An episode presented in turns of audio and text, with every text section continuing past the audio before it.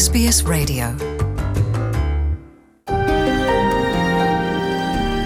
ਹਾਜ਼ਰੀਨ ਕੋਵਿਡ-19 ਕਰਕੇ ਕਈ ਸਮਾਗਮ ਰੱਦ ਕਰਨੇ ਪਏ ਹਨ ਅਤੇ ਇਹਨਾਂ ਦੀ ਭੇਟ ਹੀ ਚੜ ਗਿਆ ਹੈ ਇਸ ਸਾਲ ਦਾ ਐਨਜ਼ੈਕ ਡੇ ਪਰੇਡ ਵਾਲਾ ਸਮਾਗਮ ਵੀ।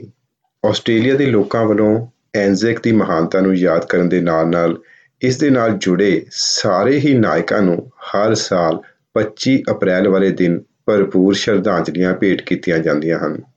The Returned and Services League ਯਾਨੀ ਕਿ RSL ਦਾ ਕਹਿਣਾ ਹੈ ਕਿ ਇਹ ਇੱਕ ਅਜਿਹਾ ਮੇਲ-ਜੋਲ ਹੁੰਦਾ ਹੈ ਜਿਸ ਨੂੰ ਅੱਗੇ ਵਧਾਉਣ ਦੇ ਨਾਲ-ਨਾਲ ਫੌਜੀਆਂ ਅਤੇ ਉਹਨਾਂ ਦੇ ਪਰਿਵਾਰਾਂ ਤੱਕ ਵੀ ਪਹੁੰਚ ਕਰਨੀ ਜ਼ਰੂਰੀ ਹੁੰਦੀ ਹੈ, ਕਿਉਂਕਿ ਉਹ ਇਸ ਸਮੇਂ ਭਾਰੀ ਇਕੱਲਤਾ ਮਹਿਸੂਸ ਕਰ ਰਹੇ ਹੁੰਦੇ ਨੇ।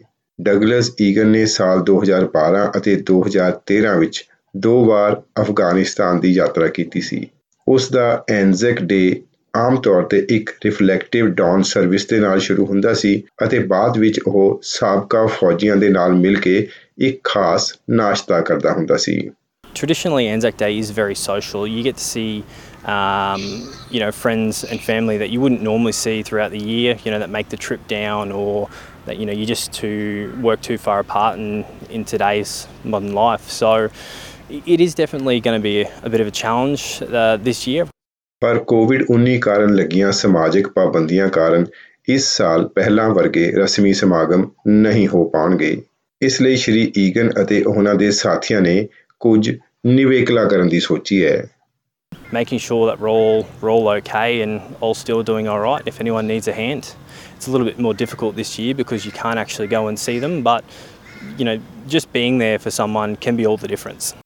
RSL New South Wales ਦੇ ਪ੍ਰਧਾਨ ਲੋਕਾਂ ਨੂੰ ਸਲਾਹ ਦਿੰਦੇ ਹਨ ਕਿ ਇਸ ਸਾਲ ਪਰੇਡ ਵਿੱਚ ਹਿੱਸਾ ਲੈਣ ਦੀ ਬਜਾਏ ਕਿਸੇ ਭੂਤਪੂਰਵ ਫੌਜੀ ਨਾਲ ਸੰਪਰਕ ਬਣਾਇਆ ਜਾਵੇ ਅਤੇ ਉਸ ਦਾ ਹਾਲ ਚਾਲ ਜਾਣਨ ਦੀ ਕੋਸ਼ਿਸ਼ ਕੀਤੀ ਜਾਵੇ all we can do is ring them up by, by phone and um, and talk to them and talk to them as long as you need to because this is a lonely time because they will be missing their mates that they normally me- meet up with.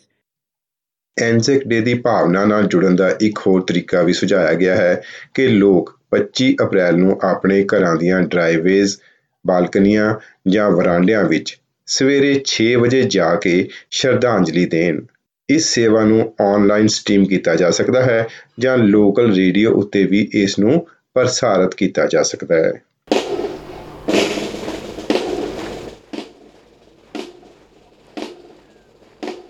ਗਲੀਆਂ ਦੀਆਂ ਨੁਕਰਾਂ ਤੋਂ ਕੀਤੀਆਂ ਜਾਣ ਵਾਲੀਆਂ ਸੇਵਾਵਾਂ ਵਿੱਚ ਸ਼ੌਕੀਨ ਜਾਂ ਪੇਸ਼ੇਵਰ ਸੰਗੀਤਕਾਰ ਵੀ ਆਪਣਾ ਹਿੱਸਾ ਪਾਉਂਦੇ ਹੋਏ ਦਾ ਲਾਸਟ ਪੋਸਟ ਦੀਆਂ ਧੁਨਾਂ ਵਜਾ ਸਕਦੇ ਹਨ।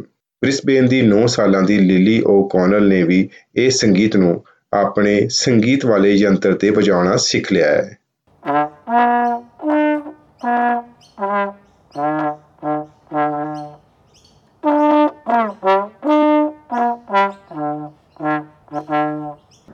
Tricky um, because I'm used to going fast when I'm playing music, but um, you have to go nice and slow.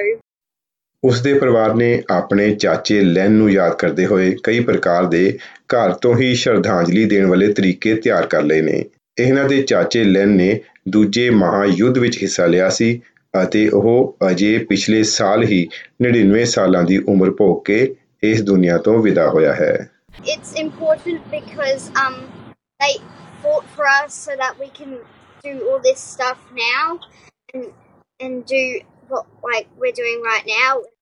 ਤੇ ਦੋਸਤੋ SBS ਨਿਊਜ਼ ਦੀ ਲੂਸੀ ਮਾਰੀ ਦੀ ਮਦਦ ਦੇ ਨਾਲ ਇਹ ਜਾਣਕਾਰੀ ਪੰਜਾਬੀ ਵਿੱਚ ਤੁਹਾਡੇ ਤੱਕ ਲੈ ਕੇ ਆਂਦੀ ਐਮਪੀ ਸਿੰਘ ਨੇ ਜਾਣਨੇ ਚਾਹਾਂਗੇ ਤੁਹਾਡੇ ਵਿਚਾਰ ਜਰੂਰ ਸੁਨੇਹਾ ਭੇਜਿਓ 042 999 6263 ਦੇ ਉੱਤੇ